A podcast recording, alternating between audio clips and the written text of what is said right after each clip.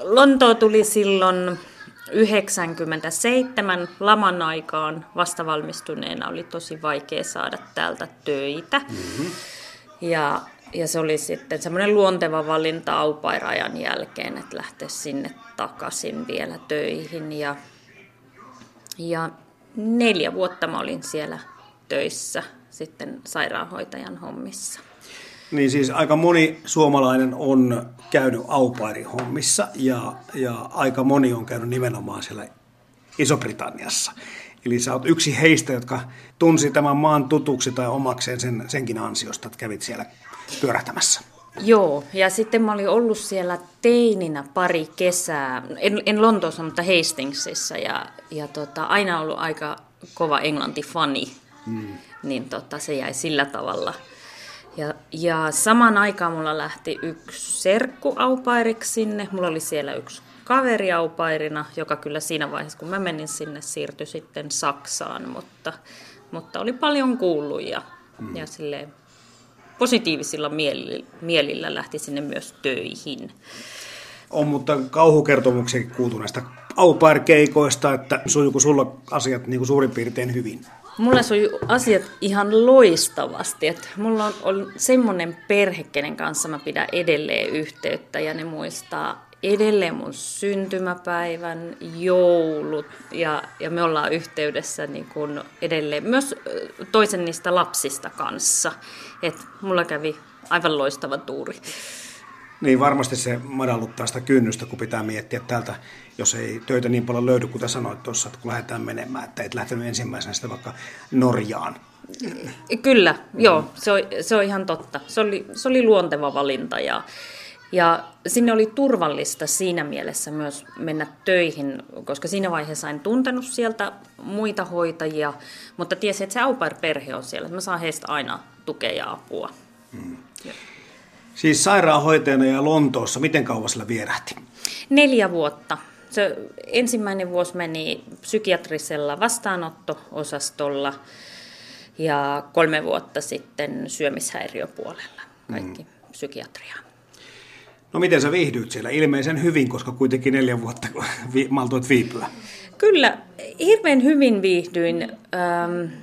Vastavalmistuneena työkulttuuri oli aikamoinen shokki. Mä olin kovin idealistinen omien käsitysteni kanssa ja hoitokulttuuri oli hyvin erilainen ja ä, osasto oli kuin villilänsi joinain päivinä. Se oli aivan hurjaa toimintaa ja paljon kiinnipitotilanteita ja suomalaisia hoitajia kaksi, yksi hoitaja Skotlannista ja me oltiin osaston ensimmäiset naishoitajat. Se oli ollut pelkkää miestä se osasto siihen asti ja, ja sekin teki siihen oman lisänsä varmaan, että niitä kiinnipitotilanteita siellä enemmän oli. Ne väheni siinä vuoden aikana huomattavasti silloin, kun sinne tuli naisia enemmän töihin. Siis nopeasti ajatellen, kun niin moni meistä on vierailut Iso-Britanniassa, jossakin päin sitä saarta tai saarivaltioita, niin tota, tulee mieleen, että, että suomalaisten ja niin kuin englantilaisten niin kuin välillä ei ole suunnattoman suuria tämmöisiä kansanluonne eroja. Oletko eri vai samaa mieltä? Joo, ne englantilaiset, ketä tunnen, niin joo, on samaa mieltä. Mutta sitten ihmiset, kehen mä siellä tutustuin, niin olivat lähinnä kaikkialta muualta paitsi Iso-Britannia-alueelta. Ja, ja se monikulttuurisuus oli myös sen siinä akuuttiosastolla niin hyvin iso tekijä. Juurettomuus näkyy hyvin siellä ja kaikki etniset ryhmät kutakuinkin, mitä mä voin ajatella olevan, niin tuli vastaan. Nyt kun täällä Suomessa olet jo joitakin vuosia kuitenkin asustellut, niin miltä se tuntuu se, kun se puhut tuosta monikulttuurisuudesta siellä ja nyt katsot, miten täällä Suomessa tällä hetkellä asiat tapahtuu, niin millä silmin tai millä mielin tätä seuraat? Sekalaisin tunteen kieltämättä. Mä toivon, että, että me voitaisiin oppia sieltä jotain, jotain, mikä mun mielestä siellä toimi, että ainakin Lonto, Lontoossa mun kokemus oli, että ihmiset on, otetaan niin kuin ihmisinä ennen kaikkea. Se, se, mistä sä oot alun perin kotoisin, se ei ole merkityksellistä, vaan niitä eri tapoja kunnioitetaan, eri ruokakulttuureja kunnioitetaan ja, ja se huomioidaan myös niin kuin hoidossakin. Ja, ja tota, mun mielestä se oli niin kuin enemmän rik... no se on klissee rikkaus, mutta mm. sit, sitä, se, sitä se oli. Ja, ja tota, mm, tietenkin aiheuttaahan se erilaisia tilanteita, kun meillä erilaisia tapoja on, mutta, mutta sitten kun se puheyhteys ja, ja kontakti on ihmisen kanssa, niin niistä selviää puhumalla. Miten paljon sä seurasit siellä asuessa Suomen asioita, Suomen uutisia tai mitä ilmiöitä, mitä täällä nyt on? Tota, me käytiin esimerkiksi niin kuin kaveriporukan kanssa kyllä merimieskirkon tapahtumissa. Ei mitenkään hirveän usein, mutta kuitenkin. Sitten meillä oli erilaisia korvapuustitapahtumia ja Karjalan piirakkatapahtumia ja, ja tota, tehtiin aina jossain Suomi hengessä jotain pirskeitä järjestettiin niin kuin muille kavereille siellä, jotka oli muualta ja, ja tota, kyllä se oli siinä läsnä hyvin vahvasti ja aina jos joku tuli käymään, niin ne vakiotuliaiset salmiakit ja ruisleivät piti saada ja niitä lähetettiin myös Suomesta, että, että kyllä, kyllä. No entäs toisinpäin, nyt, nyt kun täällä asustelet pääkaupunkiseudulla, niin seuraatko miten paljon asioita, mitä tapahtuu siellä päin? Tota, aika vähän. Mä enemmän kuulen mun kavereilta, ketkä vielä siellä asuu, joitain ilmiöitä, että, että tota, silloin aluksi, kun tulin Suomeen, niin enemmän selkeästi. Et nyt se on jotenkin tässä ajan myötä vähän kyllä jäänyt vähemmälle. Mutta mua aina kiinnostaa, mitä siellä tapahtuu ja se sillä niin kuin jotenkin itselle on erityinen maa ja erityinen kaupunki Lontoo. Siis Lontoosta tulee kyllä mieleen, no koko Iso-Britanniasta tulee mieleen, siis kaksi asiaa. Ekana bubit ja urheilu. Oliko ne läsnä siinäkin elämässä, mitä sinä vietit yhtään minkään vertaa? No kyllä pubeissa niin työporukan kanssa erityisesti kyllä käytiin istumassa. Ja, ja tota, urheilu, se ei ollut niinkään paljon, täytyy Eihän sitä voi niinku ohittaa tätä jalkapallon hulluutta, mitä, mitä siinä maassa on, ne tuli vaan mieleen, mutta ei, ollut, ei koskettanut sun elämää sitten. Se ei koskettanut niin paljon mun elämää. Joo, sitä ei voi ohittaa, jos on, on, on paikallinen futismatsi käynnissä, niin Kyllä. niin sitä ei voi olla mm. huomaamatta. Joo. Ja, ja tietenkin uutisissa ja lehdissä, keskusteluissa ylipäätään, että kyllähän se tulee esille. Hmm. Joo. Mennään tähän toiseen sun maahan. Sitten Lontoossa vierähti nelisen vuotta ja sitten sanoit äsken, että Rooma. Tuliko se kumminkin sinne välissä Suomeen? Mä olin välissä Suomessa ehkä semmoinen vajaa kolme vuotta, kolmisen vuotta suunnilleen. Hmm. Lähditkö samoihin töihin ja, ja miksi lähdit sitten Italian suuntaan? Tota, Italian työkeikka oli tavallaan niin kuin ulkomaan komennus. Se oli edelleen syömishäiriöpotilaiden parissa, mutta, mutta heitä hoidettiin yksityisesti Roomassa, mikä oli taas erityyppistä kyllä niin kuin työnä. Ja siellä oli pienempi tiimi, ketä meitä oli mukana.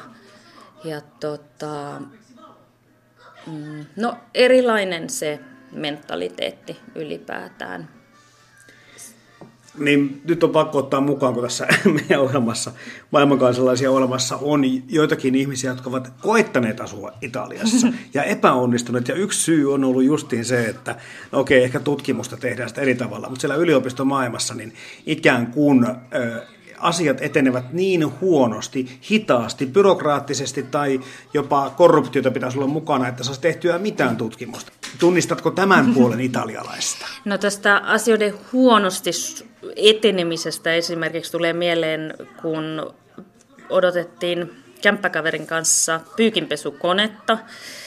Se luvattiin tulevaksi syyskuussa ja koko ajan se oli matkalla tulossa, että asia on vireillä. Se tuli joulukuun lopulla ja loppupeleissä jo, jo joulukuun lopulla. Ja se asennettiin loppupeleissä parvekkeelle.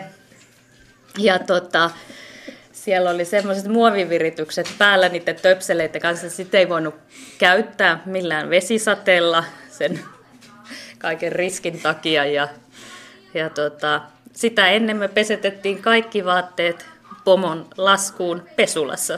Ihan sukkia ja kaikkia kaikkia myöten.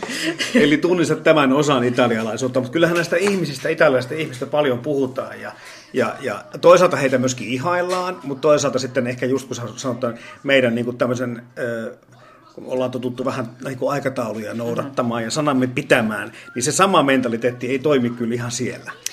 Ei, ei, ei todellakaan. Se on, ja siinä on itsellä ollut, se oli jo Lontoossa vähän semmoinen opeteltava asia se, että miten väljät ne aikataulut on, mutta Italiassa se oli ihan tavallista, että jos sanottiin vaikka, pomo sanoi, että mä tuun siellä käymään iltapäivällä.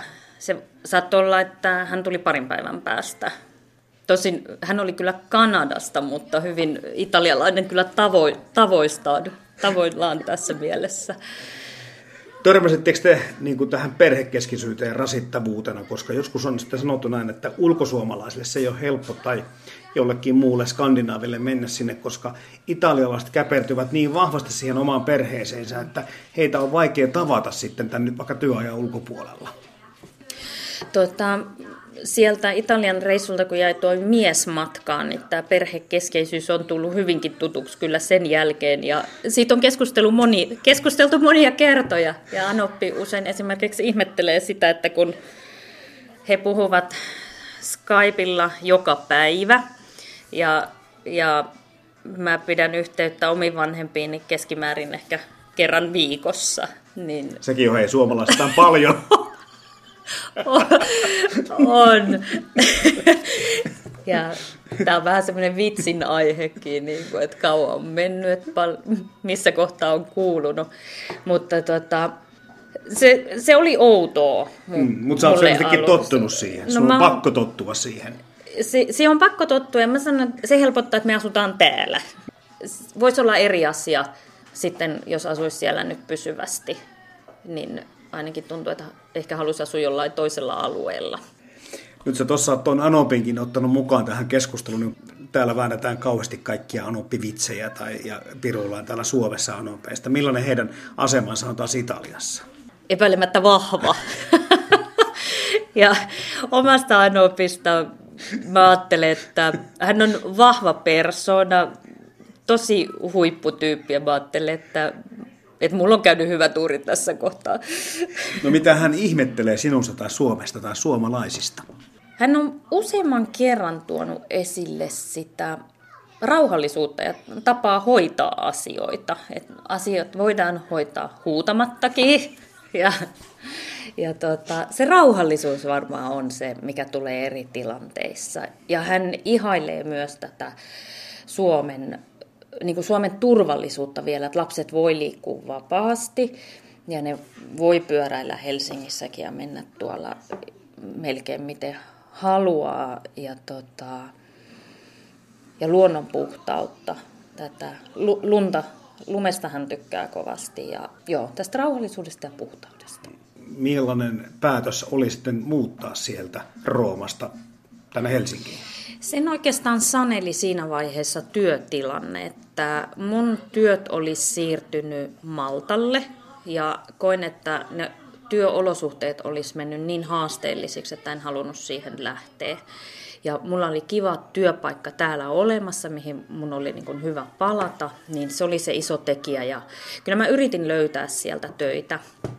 Tota, mutta se ei onnistunut. Tietysti mun kielitaito ei lähes tulkonkaan olisi riittänyt siihen, että mä olisin pystynyt psykiatriaa tekemään italian kielellä. Ja sitten meillä oli työkielenä siellä englanti, niin sellaisia paikkoja ei siinä kohtaa ollut tarjolla.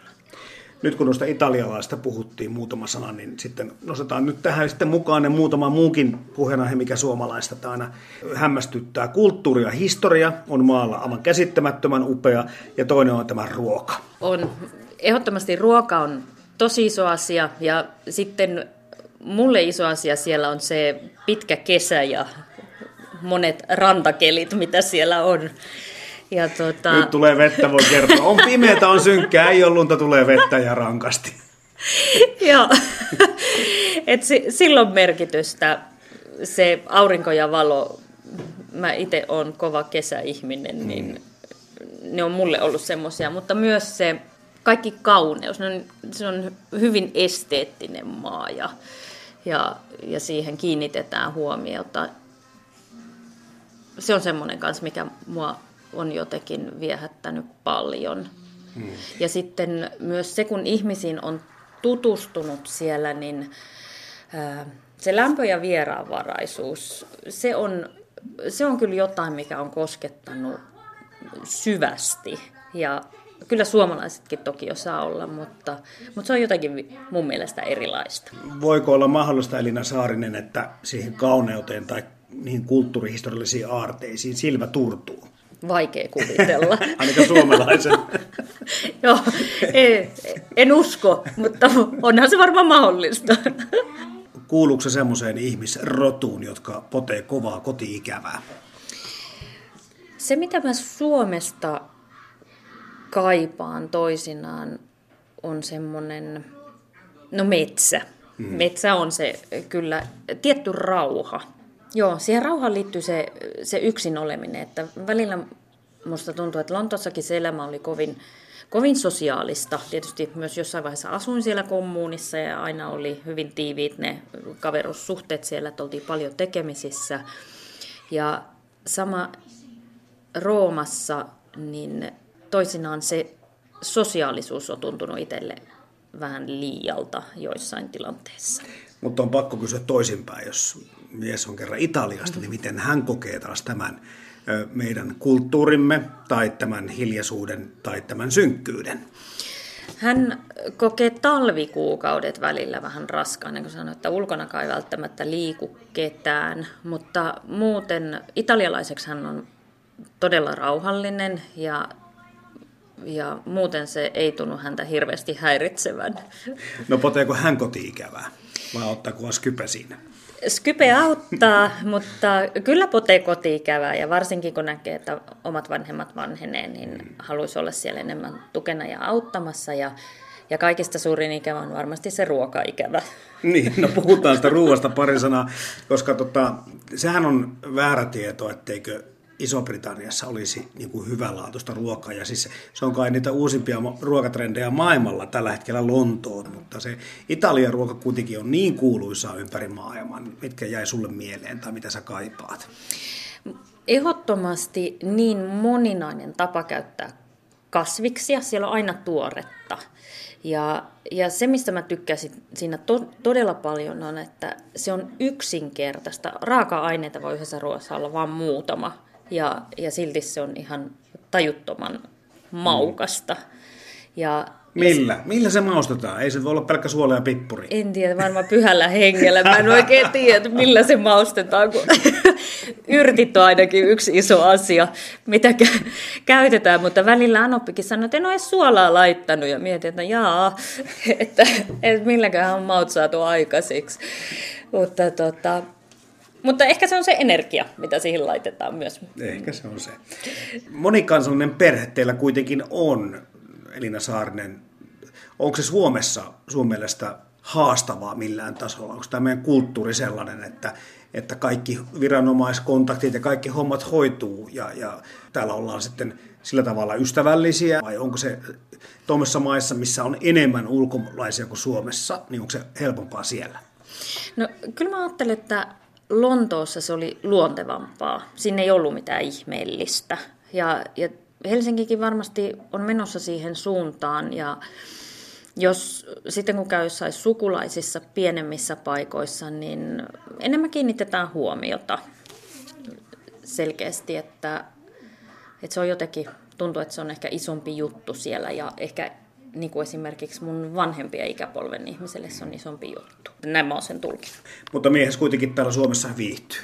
Viihtyy hyvin, joo, kyllä. Oletteko suunnitelleet, että mahdollisesti vielä menette takaisin Italiaan?